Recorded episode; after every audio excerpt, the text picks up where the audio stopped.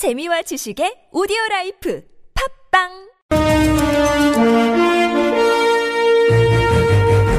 여러분의 합리적 판단을 돕기 위해 오늘의 뉴스를 골랐습니다. 백병규의 뉴스 체크. 네, 시사 평론가 백병규 씨 나오셨습니다. 어서 오세요. 안녕하십니까. 네, 자, 오늘 첫 소식은요. 네, 이 최순실 씨와 그 정유라 씨가 독일의 그 8천여억 원 등 유럽 각국의 최대 그 10조 원에 달하는 재산을 그 차명 보유하고 있다는 언론 보도가 나왔죠. 10조 원요. 네. 상상이 아니라 상상. 네, 한국일보가 오늘 그 독일 사령 당국이 이 같은 정황을 파악하고 예. 이 사실관계 파악에 그 나섰다고 보도를 했는데요. 예. 윤병석 그 외교부 장관 오늘 이제 국회 그 외교통일위원회가 있었습니다. 여기에서. 현재 그 독일에 그 체류 중인 것으로 알려진 그 정유라 씨 독일 검찰에 기소된 것으로 알고 있다고 말을 했죠. 네. 이 독일 사정, 사정 당국은 자금 세탁 방지법 위반 혐의로 이 정유라 씨의 그 자금 흐름을 살피고 있는 것으로 이렇게 어. 알려져 있습니다. 8천억만 해도 엄청난 규모의 지금 그 돈인데 그게 아니라 10조라고 한다면 그 아무튼 뭐 조사는 해봐야 되겠습니다만 자산 규모는 어마어마하다 이렇게 이건 맞는 거 아닙니까? 그렇죠.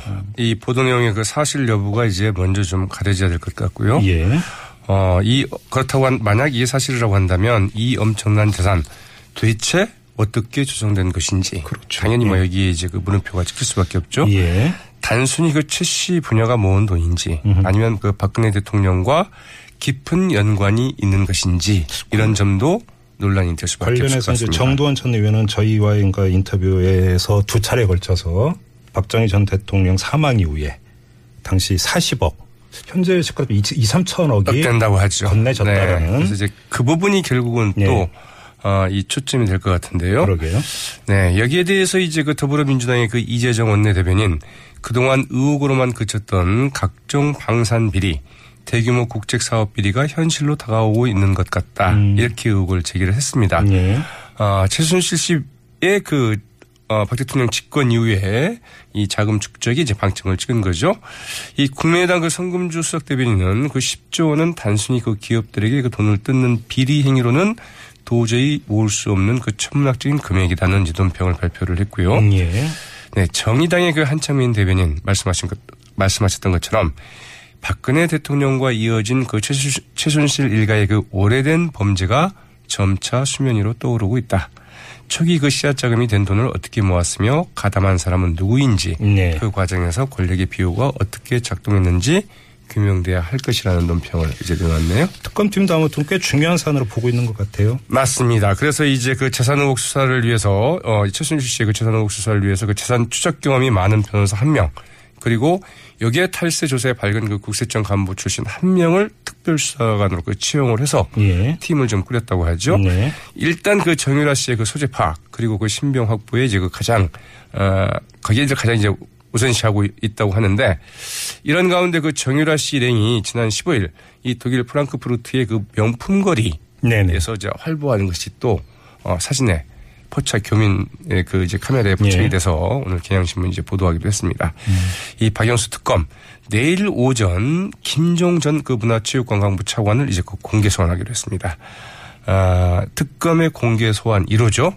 네, 승마협회 문제, 정유라 특혜 문제 등과 관련해서 삼성의 그 최순실 정유라 그 모녀 지원에 수사에 초점을 맞추고 있다는 이야기인데 결국은 이건 이제 그 뇌물죄 적용 여부가 아, 적, 적용 여부에 이제 집중하고 있다고 봐야 되겠죠.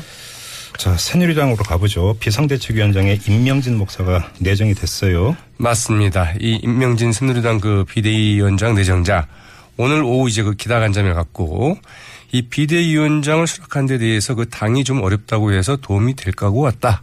음. 이렇게 소감을 밝혔고요. 예. 이 최선의 노력을 다하겠다고 말했습니다. 그러면서 바로 이 23일 그 집단 탈당을 예고한 비박계에 대해서는 이 나뉘면 안 된다.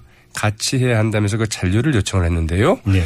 이 비박계가 그 원내대표 선거에서 지고 유승민 비대위원장 카드를 이 친박 쪽에서 그 받지 않아서 나가겠다는 것인데 그게 분당의 이유가 되겠느냐. 국민이 납득하기 어려울 것이다. 이런 말까지 했다고 그러네요. 반응은 어떻게 나오고 있어요?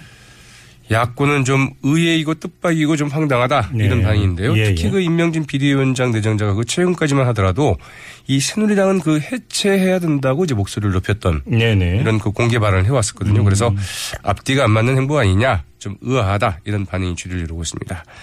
민주당의 그 금태섭 대변인 가짜를 진짜라고 속여 팔면 사기라는 것을 임명진 위원장은 분명히 인식을 인식하기 바란다고 총평을 했고요. 예. 국민의당 그 이행자 부대변인 유감이다. 명예로운 삶의 그 오점이 되지 않을까 안타깝다고 논평했습니다. 정의당의 그 한창민 대변인 새누리당이 그 헌법 유린에 공범인 그 원죄를 덮으려 하는 마지막 몸부림으로 보인다면서 임명진 목사가 이런 그 새누리당의 그 비대위원장을 수락하는 것은 여기에 가면을 씌워주는 격이라면서 적절한 행보가 아니라고 지적을 했습니다. 이 박 대통령을 지지하는 모임이죠. 그 박사모의 정광용 회장은 이 도시산업선교의 그 임명진 목사라면서 차라리 그 이석기를 당대표로 들여오지 이것은 아니라고 또그 내정 철회를 촉구하기도 했습니다. 그랬군요. 네. 자, 또 어떤 소식 있습니까? 네, 이 결선 투표제가 조기 대선의 그 조기 대선 정부의 주요 그 쟁점이 좀 되고 있죠. 어제 그 네 명의 그 대선 주주가 그 참여한 토론회에서 그 안철수 전 국민의당 그 상임 대표 이 결선 투표제 도입을 이제 그 주장을 했고요. 문재인 전 민주당 대표는 헌법 사항이어서 이번 대선 때는 어렵다는 입장을 이제 개진을 했습니다. 이와 관련해서 그 이재명 성남시장 오늘 그 결선 투표를 도입하는 것이 이 국민 의사가 대선에 그 제대로 그 반영되게 하는 정도라면서 이 대선 결선 투표제 도입을 주장하고 나섰습니다. 예, 예.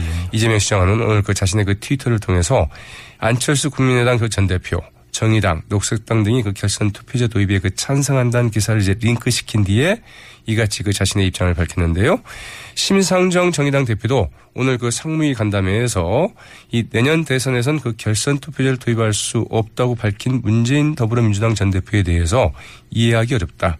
그동안 내세웠던 공약을 실현할 가장 좋은 기회가 왔는데 발을 빼는 이유를 모르겠다면서 역시 결선 투표제 도입을 이제 주장을 했습니다. 박원순 서울시장도 결선 투표 필요하다 이런 입장을 밝혔다. 네, 박원순 서울시장 오늘 그 자신의 그 SNS에 올린 글에서 그 개헌과 주요 정치 현안에 대한 자신의 입장을 밝혔는데요. 예. 우선 그 개헌과 관련해서는 그 지금은 그 탄핵 완수가 최우선으로 지금 당장 개헌은 어렵다고 밝혔습니다. 다만 또 그 국민이 원하지 않는 그 개헌은 불가능하다면서 이 국민은 그 정치권의 야합이나 권력 나눠먹기 심판받아야 할 그 정치 세력이 그 개헌을 통해서 생명을 연장하는 개헌에는 반대한다면서 이 국민적인 합의가 이루어진다면 차기 정부에서 대통령 임기 단축도 가능할 것이다. 그러면서 2019년 말까지 개헌을 완성하고 오는 2020년 대통령 임기를 단서, 단, 단, 단축해서 이 총선과 대선을 동시에 실시하면 해서 그 새로운 시대를 열어나가자 네. 이렇게 제안을 했고요. 네. 박 시장 또한 그 개헌과는 별, 별개로 이 선거법은 반드시 개정돼야 하며 이 대선 투표에서의 그 결선 투표자 도입, 승자 독식의 그 소선거구제 개혁, 어, 비례대표자 대표 확대, 선거 연령 18세로 낮출 필요가 있다. 이런 입장을 좀 개진을 했네요. 알겠습니다. 자, 시사평론가 백병규 씨와 함께 했고요. 수고하셨습니다. 네, 고맙습니다. 네,